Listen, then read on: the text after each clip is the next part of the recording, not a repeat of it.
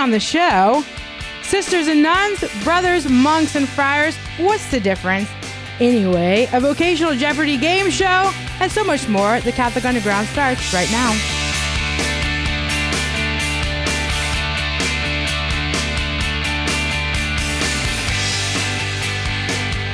That's right. You're here. I'm here. Father Chris is not here, but we're glad that you have tuned in. You've hit the play button on the Catholic Underground, a podcast cutting through the noise and bringing you topics that actually matter. It's episode number 453. For all of you who are keeping your tally marks on your wall, I'm Kathleen Lee, a teacher here in the Diocese of Baton Rouge. Father Chris is on assignment, which means it's time to get funky. I don't know. It's going to be a great show. With me tonight, as always, is the one, the only Olivia Galino. Aww. Hi, everyone. Hi. We're so glad that you're here. I'm glad you're here. Aw, well, I wouldn't want to be anywhere else. We also have a new guest. Yes. Mr. Michael Lane. Welcome to the show. Thank you. Glad to be here. Excellent. We also have up in the Jeff Star 1, Mr. Jeff Blackwell. How are you doing? Oh, I'm great. And still baptized. Oh, good. Did you see all those astronauts that were up there this week? Yes, it was getting a little busy up here. I know. Crazy. I went to high school with them. Yeah, I was going to ask. I didn't look up the name. Is she from the area? Oh, yeah. She's from Baton Rouge. Yeah. Yes, indeed. And as always, in the ball pit, we have Ed Ball. Oh, he's so good. He's running the cameras, making us look good and not shiny. Not shiny. We like non-shine. Which is what we don't want to have. Yes. Because that is a tragedy. As we said, Father Chris is on assignment. He has left us orphaned. But he'll return next week. So, super dark. I know. Seriously. But I feel very sad when he's like, okay. I know. He's like, I'm not going to be here. I'm like, oh. I do feel a little bit like, Father. Did he give you advance warning or was it spur of the moment? Oh, yeah. No, he gives us advance warning. And then we call him 50 times while he's gone. So he's not really gone. No. He knows. He loves us. Yes. But this week we have, not only are you new to the show, mm-hmm. Now, you know, we often have some guest co-hosts. Yes. So not only is Michael new to the show, Michael is new to radio in general. In general. This is his first time speaking to people. Ever. Yeah. Yeah. I'm very excited. Michael, teaching students isn't totally to kidding. Yeah. Michael is a teacher here in Baton Rouge. Tell us about yourselves and about your life. Yeah. Who are you? Yeah, so I do teach over at St. Michael's Catholic High School. Mm-hmm. I teach only juniors, church history, and the theology department with lots of wonderful people. Yeah. I do talk to them, so I have spoken to people before. I'm married with two little boys. My wife, Jordan, is with Father Andrew Merrick over at Christ the King at LSU. And my little boys are in preschool, Benedict and James. So cute. And just got a text message that they're biting each other in the store with their mother. So I feel a little bad about not being there to help. So you're being sanctified. Yes, great. Yes. Yeah. Well, she is, not me. Yeah. I'm here. Well, I guess I'm here. Yeah. I'm sanctified with you. Yeah. So that's okay. Yes, and as we were talking about before the show, most important fact besides baptism, marriage, and kids is I am from Texas, the Lone Star State. Okay, let's calm down with that. But Olivia, at least he's not from Alabama. I mean, yeah. We love Alabama people. We love you all, but he comes from the state where they fly the state flag at the same height as the American flag. Actually, in my classroom for the first year at St. Michael's, I didn't have an American flag. I just had a Texas flag. Oh my gosh! See, Michael. So see what I mean? There was some people who took note of that. But yeah, I mean, I would imagine it might not be. I didn't make them pledge to the state, of Texas. That would have been super. But they do have their own pledge. Yes, they asked. Oh yeah, we said it as kids. In public and private school, yeah. See, for context, I went to college in Texas. It's not my favorite place. You're blessed. And ever since I've known Michael for I don't even know how long now. Almost 10 years? I don't know. A very long time. This has been the point of contention in our friendship.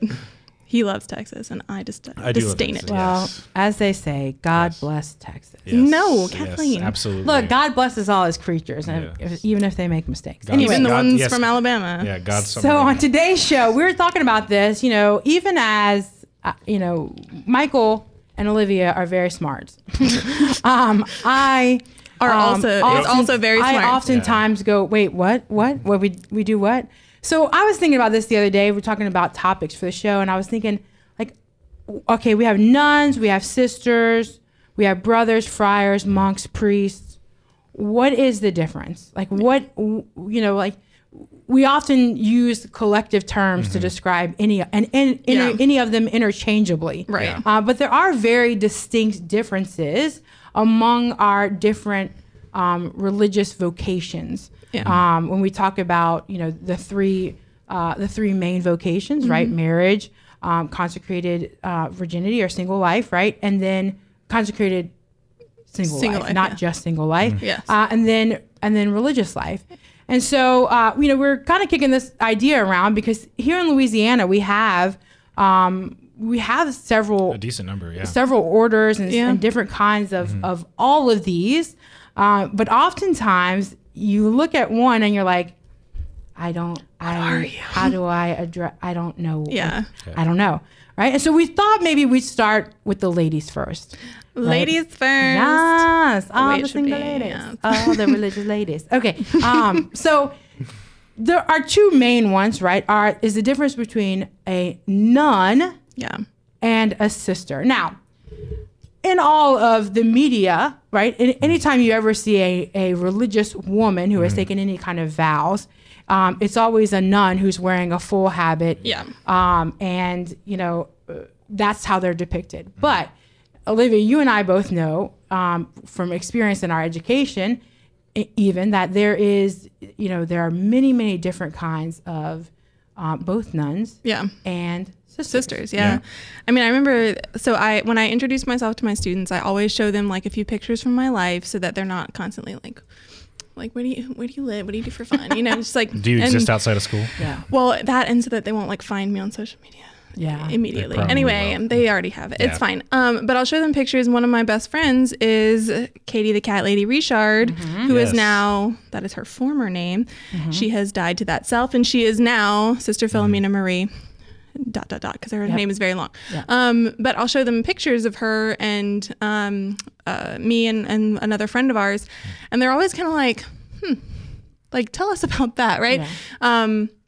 And, you know, because she's out in the world. It was a picture we took at like her mm-hmm. brother's wedding or something. Yeah. And so they're just kind of like, I don't know. Because I mean, they don't interact very much with like habited sisters. Right. Yeah. Mm-hmm. And so I'll have to explain like she's in this religious order in California, but they like do apostolates out in the world. Yeah. And then I'm like, gotta define the word apostolate. And I like find myself like kind of backtracking into all these things that they might not know, and then looking on their faces, I'm like, okay, no, we don't know. Let's keep yeah. going. Yeah. And so it's interesting that like, even though we grow up in this culture where like, I feel like in Louisiana, statistically, you're probably more likely to mm-hmm. see like religious, yeah. we still like have a little bit of that fuzziness and like, are you a nun? Right? Are you a sister? What do you do? Like, what does your life look like? You know? Yeah. yeah. Well, that's all foreign concepts to them. You know, the idea that you would give up the world to go do whatever it is that your religious order does as their apostolate. Yeah. Right. I remember when I taught church history, the one time, I showed them, we were talking about like religious orders and the reformation of religious orders. And I showed them, I was trying to explain what a cloister was. So I showed them a video of, you know, might have seen it, that was like a woman who was formerly like a really well-known basketball player in the 80s. Mm-hmm.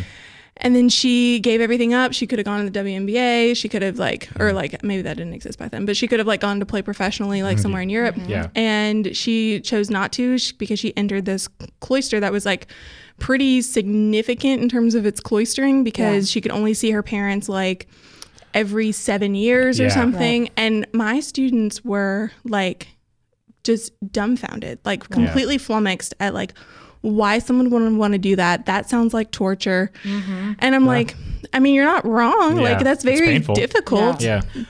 Well, isn't that's one of the main things of the difference between a nun and a sister. Right. Mm-hmm. Right. Is the idea that a Catholic nun is a woman who lives a contemplative life, right, in a monastery. And so when we say they can be fully cloistered or semi-cloistered, right? And so when we say cloistered, it means they have in some way, to some extent, cut themselves off from the rest of the world, right? A contemplative, right, very prayerful, you know, life. They usually seldom see the outside world. Like, they don't just run to the grocery store. Yeah. And usually when guests come to see them, and I've never experienced this, I've seen beautiful pictures of it, but sometimes when in some of these monasteries, when guests will come to see them, they stand behind a grate. Yeah. Yeah, I actually was blessed to go out to West Texas. I am going to mention Texas again, where I met a guy who I think he was on the 49ers Super Bowl team, and he'd come back to Texas to raise a family and ranch, and he and some other ranchers donated land to some Carmelites. Yeah. And they basically built a church that has an altar at like a weird angle so that the transepts see the altar, but you can hear the sisters chanting and singing with you when you go to mass, but you can never see them. And so afterwards, when they do, you know, coffee and donuts, it's through a grate, right? Like they hand you stuff and you're hanging out and talking with them, but you're not technically in the same room. You're cut off. And so like they interacted with all the ranchers around them in West Texas, but they never really left unless it was to go to the doctor or something like that. And like the people we were with, my friend at the time was a brand new Catholic from the Baptist church, and he was like blown away. He's now a Franciscan friar of the Renewal, but he just took his perpetual vows. Yeah, so but like that was his first real experience outside of the Missionaries of Charity of like seeing someone who just didn't leave, like being with God effectively. Yeah, I remember talking to some students too about just when you go away to enter into a religious life. I was talking about I was talking about Missionaries of Charity and talking about how they weren't allowed to communicate freely with their family back home, and we were talking about the reasons why, and they were like, yeah, that's so unfair, like, that's mean. And I was like, yeah, but she chose that. Like there's a reason for it, it's not like they sign up for the religious life and then they go, surprise, here's all these camp, all of these things, right? The separation, even that to us feels very extreme, but there's a reason for it, so that they can concentrate more on God and prayer. And these are the men and women who are living this secluded cloister life, who are praying for you, and they may not even know you. Yeah, their intercessory prayer, I think, is something we forget. Like we think they're just like hanging out with God. Right. They're like no, like they're part of the, we think prayer is important. We ask people to pray for us. Like that's their whole life. Literally what they're doing. Yeah, their whole vocation is to pray for the world and salvation of souls. Yeah. Like I try to tell my students sometimes, I'm like, if you think that no one is praying for you, you're wrong. Yeah. Because even if you're like, you feel completely alone, and that's a legitimate feeling, right? You feel completely alone and just like no one cares. I promise you, there is a religious sister or brother or priest somewhere in the world praying for you. Maybe not by name, but by community, by state, by school. Like, and if you want to be prayed for by name, you send them a letter. Because they love that. I mean, like you look at the saints who were, cloistered, right? St. Thérèse is the patron saint of missionaries. Lady never left her like her monastery, right? Because she was praying for her friends who were active in the world, right? And that's their that is their life, is to pray for other people. Also, what goes hand in hand with this is usually some kind of manual labor, right? And we're not talking about like, I don't know, maybe they may be out there like cutting down trees. And stuff. The ones that they had about an acre of garden that they had to tend by hand, and then with the ranchers they leased land out, and so sometimes they ran cattle. That ain't easy. So I think they do real manually, not like just get on a riding lawnmower or something like that. And you might think, let's send, a lot of my students would always want to like send them things to make their life easier. Well, what if we just collected and we sent them? And I was like, that's not the point. I would venture to say the point is not the product of the work. The point is the work itself, and how is that in their sacrifice and their that time of prayer? How is that worth more than being able to provide cattle or beer or cheese, or whatever they're producing? And their labor is in some sense a prayer, right? Like you are engaging in something that is outside of yourself and yet for the community, or maybe it's for somebody nearby or whatever, but it's an act of prayer to go through that harder labor, even though you could mechanize it or, whatever the case may be. Yeah. And I think it's a beautiful return to, first of all, I mean, we talked about it's something that someone chooses, right? But it's something that the Holy Spirit also calls you to. And if the Holy Spirit calls you to it, he will help you with it. Yeah. So it's not going to ever seem like, even though it might seem hard, it's never going to seem unbearable, right? Because God has called you to it and he will help you, Yeah, absolutely. But I think it's also like a beautiful return to like the garden in its original sense, right? Like the garden before the fall. Like I love how sometimes you'll even see like religious orders that are like, this is an order of brothers, this is an order of sisters. And they're kind of like the Franciscan Friars of the Renewal, they kind of like buddy up together and like will have similar apostolates and things that they do like as part of their common mission work. Yeah. And I think that's a beautiful return to like authentic femininity and masculinity and the work that we're called to as men and as women. Like I think of the Sisters of St. Joseph, who had a big part of like our community here in Baton Rouge, and they came after the Civil War and they founded an orphanage and eventually a school. Actually like 2 weeks after they got here, they founded a school. Wow. And that's a very like beautifully feminine thing, right? To care for children who were orphaned, but to educate, right? Because that typically is like, especially for young children, like the job of a mother, right? Historically speaking. So it's beautiful ways of living out those calls that, not that they don't happen in other places, but we notice them because it's so radical. Yeah. You know? Well, and also they've given their lives to that. Seeing a mother or father educating their own children seems pretty normal, but to take in a bunch of orphans or abandoned children is something much more. Right. Yeah. And we're still on nuns, we haven't moved to sisters yet, but I found this interesting that semi-cloistered, because I was like, well, maybe they're allowed to go run to the CVS or something. I don't know. But semi-cloistered means that they do things like that. Like they open up hospitals or orphanages. They just do it within their monastery walls. Yeah. They don't go out and do it. They bring people in to them, which I thought was really interesting, because I was like, I didn't quite know the difference between what it's harder for us to see that today, just because to go to a hospital is like pretty intense in terms of like logistics and supply. But like, historically there were monasteries who had like a hospital on the same monastic grounds. So or like a monastic school. Or a monastic school, So like, technically you never leave, but you're still interacting pretty intensely with the outside world through, medical care, the homeless, children in the local community. Yeah. Well, and of course, a Catholic nun professes the perpetual solemn vows, living a life according to the evangelical counsels of poverty, celibacy, and obedience. Yeah. Bingo, bango. So that's a nun in a nutshell. Yeah. And it's How's that for a show title? And it's important to recognize that they don't do it after a year. Like those solemn vows come, like my friend did it for 6 or 7 years, I think, is when they make theirs. And I mean, I was engaged for 10 months. I mean, their like discernment period is much more intense, much longer. Their yes, not that it means less than my married yes, but it's still like a really intense yes. It's full of a lot of thought and a lot of prayer. Yeah, for sure.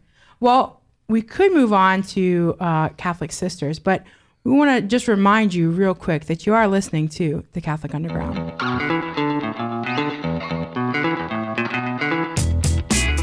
That's right. You're here, and we're so excited to see you. I'm Kathleen. I'm joined tonight by Michael Lane, Olivia Galino. Jeff is up in the Jeff Star 1, and Ed's in the ball pit. Almost the whole gang is here. Yeah. Father Chris is on assignment. He's with us in spirit. Yeah. I think when Father Chris goes on assignment, it's like he leaves his children, like a mom who leaves his children. Right. And then he's we're like how do we order pizza? He's like, I had to go to work. And he's like, taking a spa day.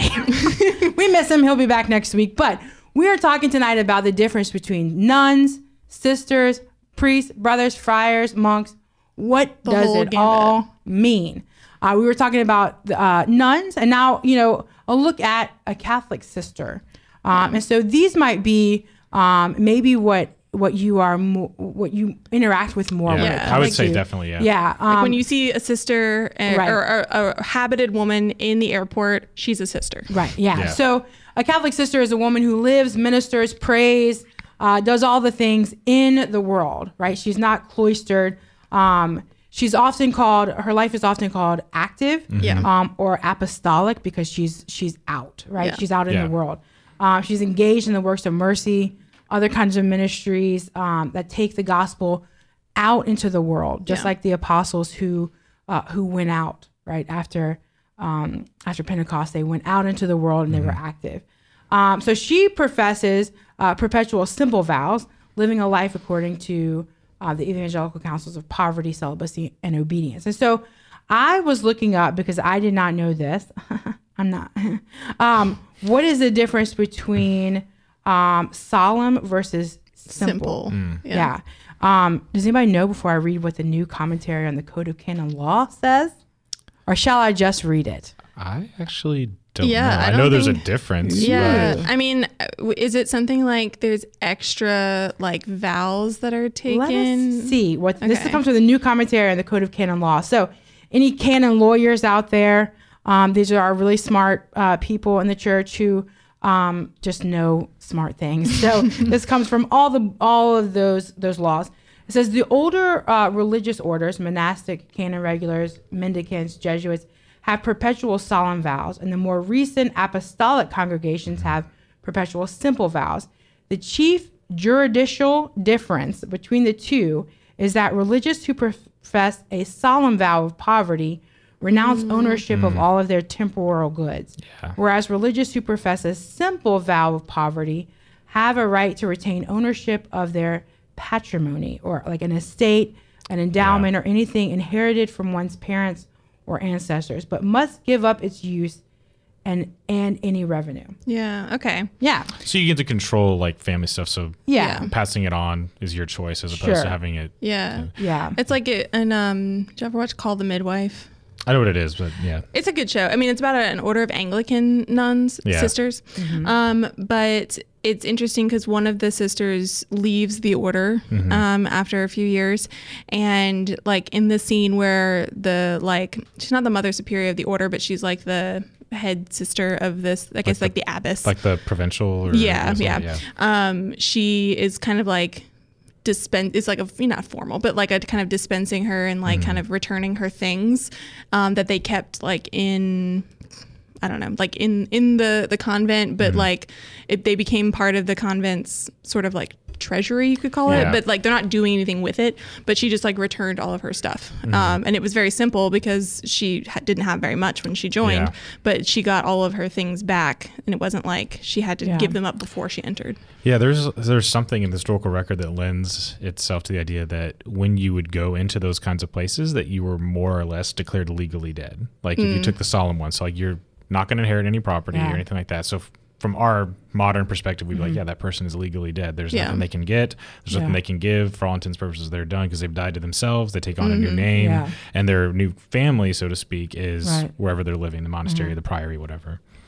Yeah. Yeah. I remember, we can get into this more when we get to the brothers, priests, friars, but I went to the University of Dallas, and the Cistercian monastery is very closely associated with the university.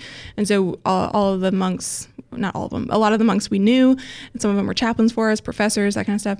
And I remember one time I asked Father Thomas Esposito, I was like, what does your driver's license say? Yeah. Oh, that's a good question. You know, I wouldn't have thought of that. Because they do drive. I mean, I think they would qualify as like semi-cloistered because they have a monastery school, but they are still like kind of out in the world. I don't know. Yeah, they're active. Yeah. I would say they're active. Yeah. But I was like, what does your driver's license say? And he was like, well, it's still from like my former, he was younger, so it's still from like my former life. But like if I have to get it renewed, then it'll say Father Thomas Esposito, but it still said like whatever his. Because I think a lot of them change their legal names to whatever their religious name is. Yeah, I don't know if sister did that.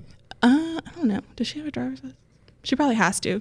I mean, you need some form of identification still to live in the States. To go to like air, because she flies and stuff. Yeah, anyway, she flies, these are all the practical questions that are like, interesting. Yeah, but I also feel like, I mean, like I've had some really good encounters with religious. Both sisters and nuns, who have been really open to that, those questions, because they love that. Because, you know, when I think often I've seen this with, you know, especially our trip to DC for the March for Life, you know, people see, we bring the Nashville Dominicans, and people see them and they're like, and then they like clam up. They're like, I don't know what to do. I do that. Perfect. We, you know, we were, you know, in, you know, some people do it and they get really nervous. I do it and I get really excited. Like we were in Houston for the hurricane, and we were walking through Lowe's, and I like walking down the aisle, and I was with my fiance, and I mom seatbelted him, and I was like, oh, and I like scooted back, and I was like, a priest, and he was like, okay, and I'm like. You know, like you live in South Louisiana, it's not that big. But I still get excited. Like, but I think some people when they see somebody who is visually, you know, set apart, you're like, I don't know what to do. Yeah. I don't know what to ask. Can they see my sins? Yeah. Yeah. And can, you know, and so these questions are really good to ask because, you know, for the most part, those questions like, do you have, you know, is your religious name or your birth name on your, that's not a, I wouldn't imagine that's not offensive, you know? No, and they want to be able to share with you, look, we're pretty normal people. I did know a friar, the Franciscan friar of the Renewal, who said they were doing a like trip down I-35 and I-37 and they stopped for food. And of course they all walked in their habits and such. And I think his name was Father Luke. He walked up and the guy goes, "Are y'all like on a Star Wars convention?" Like he straight up asked. He thought they were dressed as Jedi. No. And I kind of can see why he thought that because they're gray and they have a hood and everything. Yeah. But he's like, "No, we're friars." He goes, "Yeah, I don't know what that is." Yeah, and so he got to have this conversation with this like teenager who was working, I don't know, like at McDonald's or wherever they stopped for food, and like tell him like, "Yeah, this is how we live." Yeah. Yeah, that's really cool. That's really cool to be able to see that. Sisters usually have some kind of apostolate, right? Mm-hmm. So nursing homes, or they may have hospitals, or they may teach in parishes. They may be social workers. Mm-hmm. They may, they work in the community in some kind of way. Yeah. The big ones are going to be education and healthcare. Healthcare, probably. Yeah. And so so those are kind of the things that you might see a sister, a religious sister doing. And both are called sister, right? You would address a nun as sister so-and-so. Okay. And both can also be called religious women because they belong to the church life form of religious life. Yeah. Right? And so so those are our ladies. If you like sometimes sisters might be a little bit harder to spot catch, because they usually wear what I think our priest friends call their civies, their civilian clothing. I always think of it as business suits. Yeah, so they don't often wear a habit. You got to look for the lapel. Yeah, you might look for a lapel or some kind of what do you call these? Like metal. Oh yeah. Yes. The bishop says it all the time. Yeah, pectoral cross. Yeah, it's like a pectoral cross or some kind of particular order. Yeah, something like that. So that would be a good game, like a spot the religious sister. Yes, indeed. Well, look, we're so glad you're here with us. You're hanging in. We're talking about all kinds of religious life. We've got Michael Lane. We've got all kinds of friends. Hang in there. We're going to be right back. This is the Catholic Underground.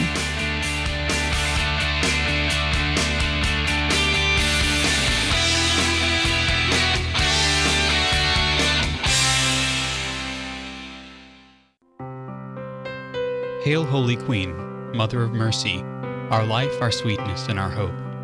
To Thee do we cry, poor banished children of Eve. To Thee do we send up our sighs, mourning and weeping in this valley of tears. Turn then, most gracious Advocate, Thine eyes of mercy towards us, and after this our exile, show unto us the blessed fruit of Thy womb, Jesus. O clement, O loving, O sweet Virgin Mary.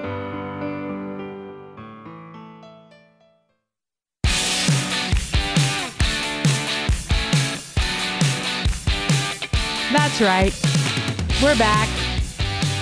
Welcome back. This is the Catholic Underground. I am your host for the evening. Yay. Kathleen. Father Chris is on assignment. I'm here with Michael. Yo. Olivia. Jeff. And Ed. Almost the whole gang's here. We are talking about what is the difference? Priests, monks, brothers, friars. That's where we're at right now. We talked about the ladies last half of the show. Now, let's hear it for the boys because there's a lot going on there. Sisters and nuns, it's kind of an easier distinction. There's a lot going on with the boys. With the guys. They're a complicated order right here. But see, men are more complicated than women. Yes, indeed. But it's we love true. Them. But we love it's them true. Because there's a lot going on, but it is such good stuff. I have, out of all three of these, priests, monks, brothers, friars, only recently in my life have I been have I interacted with friars. Yeah. You haven't seen the Dominicans down south? Or? No. I just in the last probably 5 years of my life met some Franciscan friars. Like, yeah. I knew who they were. Yeah. I know the Franciscan Friars of the Renewal. Yeah. I always wanted to be their friends because they're super cool. I never really interacted with one. We have some down here in Louisiana in Duloc, Houma-Thibodaux, in the Houma-Thibodaux area. I've never even heard of them. They are hardcore awesome. They wow. And they're like hardcore mendicant. Yeah. So like they are a begging order. Yes. Yeah. So they subsist on it's like 100%. It's 100% donations. Yeah. And like they carry one like little Bible-sized bag. That's it. Yeah. And like 3 pins or something like that. They don't have anything. Is this the same order that has to hitchhike? Yes. And they hitchhike everywhere. Yes. I was in grad school with Sister Ephatha, and she amazing. But she was part of that order. Yeah. And she like lived in Houma with the order, but we took classes in New Orleans. And so every time she had to come to class, she had to get a ride. Yeah. Yeah. And like she had like someone kind of set up to like take her. Sure. But on some days she was just like either hitchhike or like just kind of beg for a ride. Yeah. And I'm like, oh my gosh. Look, and one time when I was teaching high school, I had them come and speak, you know, and Friar Antonio, shout out. He's super awesome. He is awesome. And he came and spoke and I was like, okay, Friar, like, what can we do for you? And he's like, nothing. And I was like, no. What can we, like, you have nothing. What can I do? And he was like, no, like nothing. And I was like, I can't. I'm a gift giver. Like, I want to give you all the things. And he was like, can you drive me back? And I was like, yep, get in the car. Everybody get in the car, right? But so here is the difference, right? Now, Friar Antonio is a friar and also a priest. Yeah, there's some overlap. Mm-hmm. How can it be? It can be, okay? Now, a priest may be monastic or religious or secular, also called diocesan, right, which is what we're most familiar with. Yeah. But they're all priests, whether you're a monastic priest or a religious or a friar who's also a priest. They're all clergy. Yeah. And so a priest in the Catholic Church is a man who has received the sacrament of holy orders and has therefore undertaken the duties of celebrating the sacrifice of the Mass, hearing confession, giving absolution, and other sacraments. We call in persona Christi, or in the person of Christ, and to perform other duties of pastoral ministries, and sometimes, much to their chagrin, like that word? It's a good word. It's a Jeopardy word. Much to their chagrin, administrative stuff, right? They like run parishes. The thing that they didn't want to do. Right. Now, a priest may be connected to a diocese or to a religious order or to a monastic house, an abbey or a priory or a convent, but all priests, whether diocesan or religious, address celibacy and obedience to their superiors. Yeah, right. And so, a diocesan priest promises solemn obedience to his bishop. A religious priest, like a Dominican or a Franciscan, vows obedience to his superior, usually called a provincial, right? And a monastic priest vows obedience to his abbot if he's living in an abbey, or his prior. In a priory, yeah. And diocesan priests actually do not take vows or promises to poverty and may, very much like our sisters, possess and inherit property. And actually use it too. Yeah. A really cool example of that is, if you've ever read Lord of the Rings, Tolkien and his younger brother were actually raised by a Catholic priest because both of his parents died when they were very young. Oh, cool. So he had like wealth, and so he took care of the boys and their education, which, you know, we get Lord of the Rings from that. But yeah, like he didn't have any issues with that because he doesn't have any promises of poverty or anything like that. Right. Yeah. And just like to clarify, because sometimes people will find out like priests get a salary and they're like, what? Like they should do it for free. And it's like they get paid enough to live. Yeah, pretty much. They live a very simple life. Yeah. So like to say that they retain property or that they, you know, make a salary is not to say that they're just living it up. Well, and some of them have to buy their own cars, pay for their own insurance. So it's, you know, some of them are at or below. Take care of elderly parents. Yeah. You know what I mean? So like, it's not to say that they're like living this lush lifestyle. Sure. And I just want to, like, as someone who has seen diocesan financial records, I want to make that abundantly clear. Yes. Yeah. So then of course we have monks, right? The word monk comes from the Greek monos, which connotes one or alone, single, apart, right? Monks such as the Benedictines are members of contemplative religious orders confined to monasteries, much like our nuns, right? Yeah. Their lives focus on prayer, contemplation, meditation, and they take solemn vows of poverty, chastity, and obedience. Yeah. They often support themselves by the labor of their own hands and are known worldwide for such wares as ales, beer, liquors, cheeses, jellies, other crafts. Yes. If you can find these, so good. Look, you find a good monastery that puts out some good soap or some good cheese. Buy it. Get it. Support them, right? Absolutely. Friars are a little bit different, right? Friar comes from the Latin frater, right? Or brother. And friars are considered members of mendicant religious orders. And so mendicare or mendicare. Mendicare. Thank you. You got it, girl. Yeah, you're good. You got it. I may speak English, you know, a little bit. Comes from the Latin to beg. Yeah. Right? Mendicare, to beg. Franciscans and Dominicans are among the better known mendicant orders. Yeah. And mendicant brothers, they eschew personal property and they rely on the generosity of others for home and shelter. Yeah. Mm-hmm. Right, so those are Franciscan friars that we're talking about. Yeah. They rely on the help of others. Now they also, like at some point, they're just like, look, I'm gonna hightail it to DC. I'm gonna hitchhike for the March for Life. Drop me off at this point. Yeah. And that the stories that they have of their of not only their witness to other people, but what they have encountered is incredible. But they also build, you know, are present in a community. Yeah. You know, they don't travel. Usually, like the Franciscan friars that we know are kind of solid in Houma-Thibodaux. Yeah. In the diocese. And it might be a small community. Right. It's not going to be like 100 people. Sure. Yeah. But it will be, you know, maybe 5 friars or something like that. But I mean, it's hard to miss them given what their address is and also the way they live. I mean, it builds up that local community very obviously. Mm-hmm. And some of them even have like the full tonsure, like the I think kind of Friar Antonio does. He does. Yeah. I think he does. Oh, yes. So it's cool. Very difficult to miss. So he looks like St. Francis. Yes, he does. He actually really does. An Australian it's accent. Like he popped off a prayer card. Yeah. One day we're going to have him on the show because he's so good. I'll go pick him up because he's great. And then lastly of our religious vocation, who is it, are our brothers, right? And so here in Baton Rouge, we have a school run by the Brothers of the Sacred Heart. Mm-hmm. And you might have some schools where you live that are run by, you know, maybe the Brothers of the Sacred Heart or other brothers. Yeah. And brothers, according to canon law, are neither lay nor clerical, but instead belong to the religious state of life. So brothers use their natural talents, their abilities, education to build up the church and the kingdom of God wherever they are, whatever they're doing, right? And today you'll find religious brothers serving as social workers, nurses, artists, musicians, teachers, carpenters, chefs, educators, whatever. Yeah. And so they journey with the people of God, with the members of the church as brothers. Yeah. And so we know that our high school here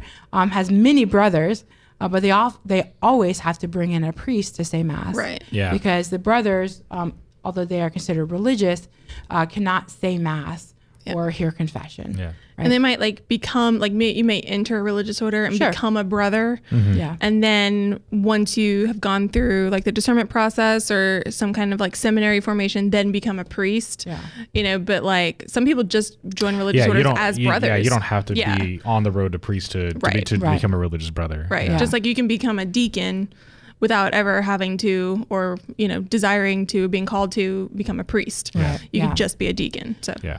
So that is in a nutshell, that's what I'm gonna say, a little bit of the differences between, you know, our different religious states of life, which is pretty cool because, you know, a lot of times people think, well, you know, if I'm gonna go and be religious, if I feel this call, well then I have to be a priest, or I have to be a nun who wears a full habit and, you know, sits in her room all day and prays, you know, and it's like, as beautiful as that is, it's so good. Yeah. There's such a wide variety of things that we can enter into and discern. And that's what I think is most important for, you know, for anybody who is even thinking about it. Dude, discern it. All of these, you don't just wake up one day and become a friar. Yeah. Like you don't go and show, you know, any kind of interest and they're like, good, you want to wear the habit right now and give up everything right now? Like Jesus may have asked his apostles, right, to leave everything right now, either you're in or you're out, but there's a time of discernment. Yeah. Right? So many of these have, you know, novitiates and times of you know, temporary vows and things like that, where it's discernment, right? To listen to where the Lord is calling you. And I've known many people who have gone to maybe become a monk. And they're like, okay, this isn't it. Yeah. Right? And then they're like, or well, that's not the right community. Right. Or it's the, not the, yeah. The community's like, you might be called, but you're not called here. Yeah. You know, no offense. Right? Like, yeah. And they've, you know, maybe become a friar, or maybe they've, you know, become just, not just, but, you know, a diocesan priest. Mm-hmm. And so discernment is the most important thing. It's such a beautiful thing that the Lord has given the church, because there's a wide diversity of like vocational calls. And this gives you the ability to live that out in the peculiar way or particular way that God has created you and formed you to serve the church and the world. For sure. Well, that's it for now on that subject. But we have something. I'm super like, I'm so excited, because this is something we've never done on the show, right, Jeff? Don't tell me that. Yes, indeed. For the first time ever, here's the premiere of the Catholic Underground Vocation Jeopardy. And here she is, your host, Kathleen Lee. Oh my gosh. Welcome. Welcome, so one and all. Better than Johnny Gilbert. To the very first inaugural Vocation Jeopardy. Now, let me be straight with you. I am no Alex Trebek, R.I.P. He was the greatest. But I'm going to try my best, because we have five categories that have to do with tonight's topic. And we have two lucky contestants. Our contestant number one, Michael Lane. Let's give it up. Yep. Everyone, yes? You can golf clap. It's Excellent. And fine. And coming up against our competitor, a competitor in her own right, Miss Olivia Kevin Galino. Yes, welcome. So Jeopardy rules apply. Okay, we're what did we say? Who was going to go first? She is. Okay, yes, Olivia is going to go first, because ladies first. That's how it works. Yes. Yeah, we have five categories. Category number one: none of the above will have to do with the ladies. Right? The ladies. Good old boys has to do with the guys. Order up. And that I will tell you who it is, and you tell me what order they belong to. Mottos, which, Lord, help me in my Latin. I will give you the motto of the order, and you will tell me who it is. And then prayerful potables. This is what comes out of these orders. Y'all, I'm stoked. Okay, so this is how it works. You will choose the category, tell me how many, and then you must answer the question with a question. Yeah, in the answer. Oh, so we're going full Jeopardy then. Oh, yeah. Full Jeopardy. Why not? Okay. And then we have to wait until the end of the question before we try and buzz in, right?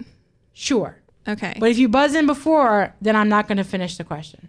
Okay. That's fair. Olivia, which category do you choose? Okay. I'm going order up for 300. Okay. The answer is St. Rita of Cassia. Olivia. What is Carmelite? Wrong. That's okay. I feel bad. It's okay. You're going to do great. Michael Lane. St. Rita. What is Dominican? Wrong. Who are the Augustinians? Augustinians is what I meant to say. Interesting. Who are the Augustinians? Olivia, that would be back to, are y'all both negative 300? Yes. Whoa. Oh, I'm sorry. Ouch. I know, right? All right. Wait, can I pass, or can we pass if? Yeah, sure. Okay, so we don't have to take that point loss. Yeah, okay. Sorry. No, that's good. We're making up the rules as we go. We're doing great. All right, you are doing great. Olivia, back to you. Ooh, okay, that was a stinger. Let's start with order up 100. Order up. Okay. The answer is St. Maximilian Kolby. Olivia, your aggressiveness. He was part of the Franciscan order of the Immaculata. Yes. Who are the Franciscans? Very good, Olivia. I'm sorry. Answer in the form of a question. You are almost out of the hole. Yay. Okay. He's my confirmation saint, if I didn't get that right. Well, I have a third-class relic of him right here. Oh. Okay, definitely should have gotten fantastic. That one. Fantastic. If you didn't get that right, negative 9,000. Okay. What's that where the show over there, like, where the points don't matter and the questions are made up? It's fine. Oh, yeah. These questions are not made up. Jim did an excellent job of this. Shout out to Stan, a king. This has been great. Already. Back to the game. This is serious, Michael Lane. I'm in. Okay. I'm in. I promise. I want the W. Olivia, what you got? Let's go mottos for 200. Oh, why you do this to me? Just sound it out. I believe in you. Correct me. All right. The answer is Laudare Benedicere pradicare, to praise, to bless, to preach. Dominicans. Oh yeah, very good, Olivia. I should have just. Olivia, hand up. You are negative zero. Or zero. Just add zero. Sure, you're at zero. Look, who's running this game? Okay, I'm sorry. I'm out of the hole. Night. All right. I'll never forget that St. Rita of Cassia was an Augustinian. Okay. Let's go. Is it Cassia? I said it wrong. Okay. I don't know. Go ahead. Let's go mottos 3. Mottos for 300. The answer, why you got to do this? The answer is anima una et cor unum in Deum. One heart and soul in God. Michael Lane. I'm going to guess the Oratorians? No. Oh. Answering the question, please. Oh, what is the Oratorian? Sorry. No, still no. I feel like I know it, but I'm going to abstain. You're going to abstain? Yeah. Okay, she's not going for it. Yeah. Do we get the answer or no? Yes, I'll tell you the answer. Okay. The answer is, who are the Augustinians? Dang it, that's what I was going to guess. That's okay. Shit. You are still at zero. Michael Lane is at negative 500. Jeez. I'm at gamble a lot now. And the loser owes me dinner. I'm just saying. Is there a daily double? Do we get a daily double? Just randomly assign a daily double. Okay, fine. Okay. Yeah. All right. Let's go prayerful potables for 300. Oh, okay. I totally didn't notice that. Prayerful potables. This Benedictine monk supposedly said, quote, "Come quickly, I'm tasting the stars," when he created the Methode Champignons. Mm-mm. Oh my gosh. Nope. Jim, what are you doing to us? Jim is serious. He's going to play around. Never said we were smart. I am tasting the stars. I don't know. Okay, bong bong. Who is Dom Pérignon? Oh gosh, wow. I feel like I've heard that before too. It's okay. Those are some of the hard ones. That's a great story to keep in head. Okay. Yeah, I like that. All right, so he said, "I am tasting the stars. Come quickly." I'll have to try that out. All right, Olivia. Okay, let's try order up. Okay. For 2. Okay, St. Catherine of Siena. Olivia Galino. Wait. She was a shoot. Any question, please? What are the Dominicans? Ding, ding, ding. Really? 200 points to Olivia Galino. Excellent job. I'm getting killed. I feel like we have no... This is what I get for trash talking. It's okay. I know. See what happens? Yeah, pride bring up sex work too many times. Divine punishment. Oh, Olivia Galino for the win. Okay. What else? What else we got, Olivia? Okay. Let's try a new category. Let's go for the good old boys. Okay. Let's try 400. 400, Olivia. Oh, wow, big spender. Okay. Living a consecrated life in a monastery or among the laity, he usually has not received holy orders. Living a consecrated life in a monastery or among the laity, he usually has not received holy orders. What is a religious brother? Yes. Okay. I was like, is that a trick question? I was thinking too much about it. I was like, what is she trying to say? Yeah. No, that's okay. A good one. Okay. Excellent, Michael. You are on the minus 200. You're almost on the board. Okay. Yeah. But you get to pick one, so it's your turn. Are you marking? Okay. I am. I'm keeping track. Which one's that? That's for the boys. Okay. Let's do. I like the potables one. Let's do prayerful potables for. Am I minus 200 right now? Yeah, you're minus. Let's do 200. Let's see if we can get back to zero. Let's see if we can get to zero. Okay. Over 130 herbs, plants, and flowers are in the recipe for these colorful liqueurs. Oh, you said you were going to stop reading. Yes. What is chartreuse? Yes. I don't even know what that is. It's delicious. It's an expensive, delicious drink. Michael Lane, you are on the board with 0 points. Okay. What do you pick? Let's do. I wasn't do models. I won't do models too. Let's do good old boys for. What's left? Oh, we'll do 200 again. Okay, 200. This priest is a homebody. He never leaves a monastery. Olivia Galino. He never leaves a monastery. Either what is cloistered or hermit? I don't. Wrong. Dang it. This priest is a homebody. He never leaves his monastery. These are really simple. Don't think too hard. I added what too much. What is a monastic priest? No. What is a monk? Dang it. Oh. Come on. I was thinking too much about it. I was like, we didn't talk about hermits. Why did I say that? That's okay, Olivia. You're still winning with 0. Nope. Michael Lane is at negative 200. Okay. Wait, no, I have 200. Nope.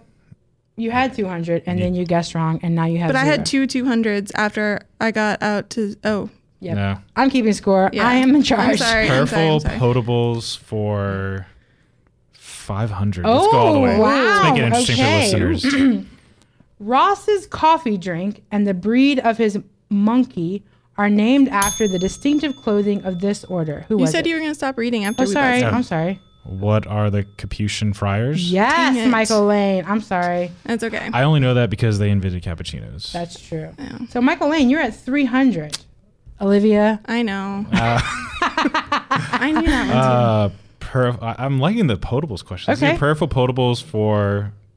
Either one or four. Yeah, let's do 100. Okay. Let's not get crazy. Only 11 monasteries produced the authentic version of this popular style of beer. Olivia Galino. Ale? No. Hold on. What happened in the question? Are we playing Jeopardy? Sorry. I'm getting overwhelmed. I'm getting overwhelmed. So, can you repeat the question? Only 11 monasteries produce the authentic version of this popular style of beer. What is Trappist ale or beer? Yeah, what is Trappist beer? Okay. Very good. I didn't know we had to add the adjective. Gosh. Oh, sorry, Olivia. You're always seeing my competitive side come out. This is not good. All right, so Michael, we're on camera right now. Back to you. Let's go back to the none of the above for 100. Oh, for 100.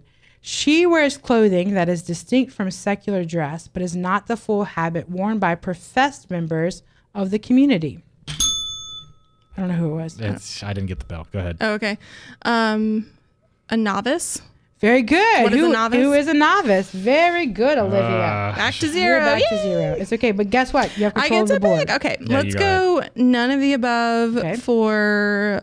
How much does Michael have? 400. No, that's not going to answer. Let's go 400. Okay. Visitors and laity are not permitted to enter into this part of a monastery. Dang it. Michael Lane. What is the cloister? Very good. All right. Have to get a Band-Aid after that one. A little bit of blood. All right, Michael Lane. I'm going to do, is there any potables left? Yes. I'm going to do prayerful potables for 400. Very good. The creator of this liqueur needs to go to confession. He embellished the story of it having been developed by monks. Could you repeat that? Yeah, I don't know what it means, but okay. The creator of this liqueur needs to go to confession. He embellished the story of it having been developed by monks. Anybody? You don't have to answer it, and you won't get minus anything. I don't want to answer. Yeah, I can guess, but I don't think I'm going to be right. Okay, what is Benedictine? Oh man. Okay. Yeah. I actually really thought that was made by Benedictines. Yeah. That's not the one I was thinking of. Something new every day. Well, all right. All right, Michael Lane, back to you. Let's do order up for 400. Okay. Saint Dominic Salvo. Oh my gosh. Go ahead. What are the Salesians? Very good. That's good. That's what I thought it was. Good job. Plus 400. Yay. You are halfway to Michael Lane. Yeah. But you have control of the board. Yeah, go ahead. Okay. Let's do order up for 500. Okay. Sister Philomena Marie. Oh. The Marians. What are the Marian Sisters of Santa Rosa? That's so not fair. Good. That is so not fair. Very good. I couldn't remember the full title. All right. Suffer because you didn't know it. Sorry. I should be more charitable. Oh, my. Okay.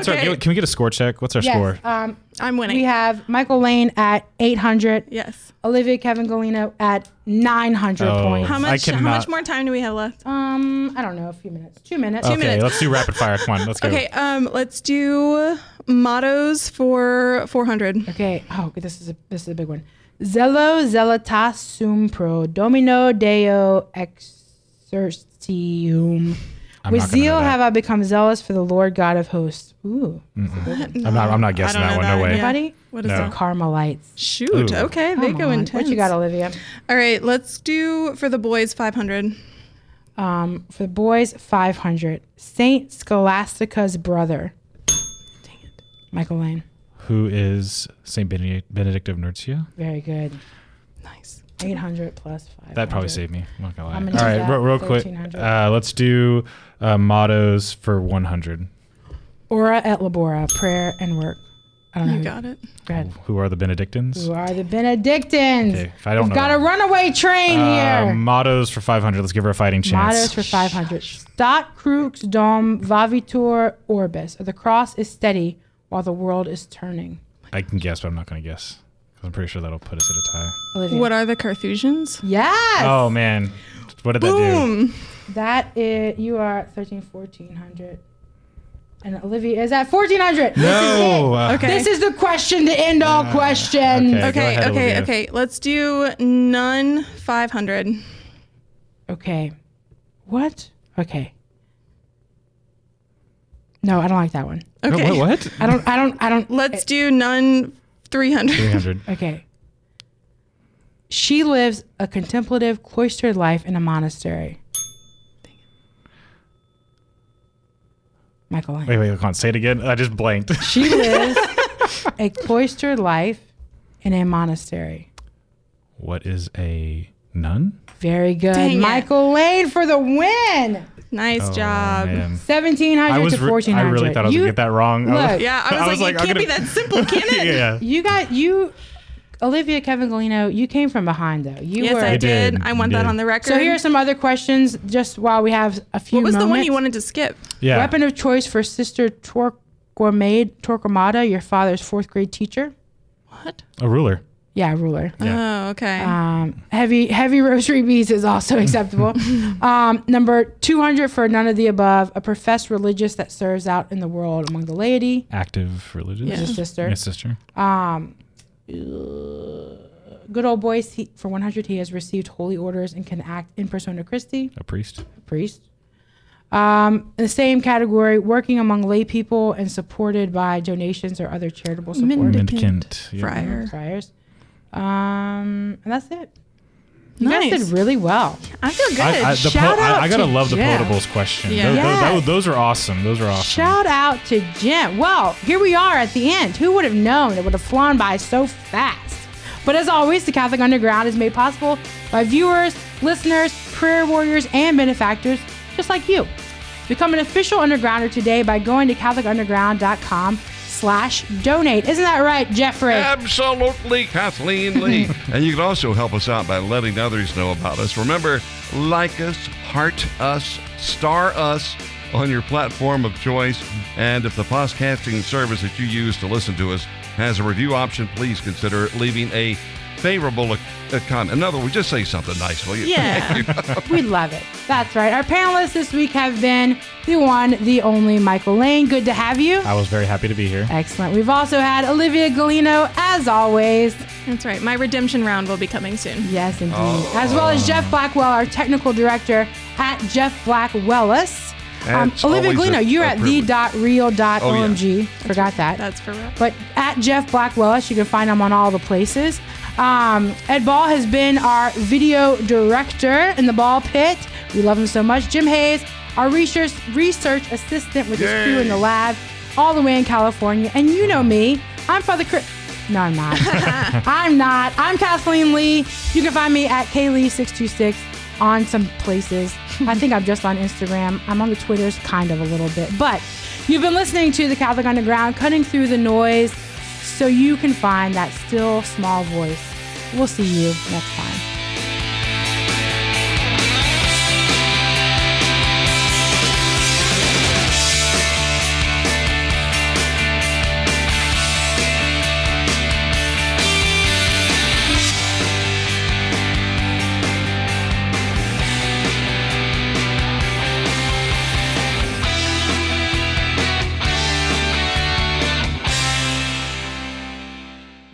Catholic.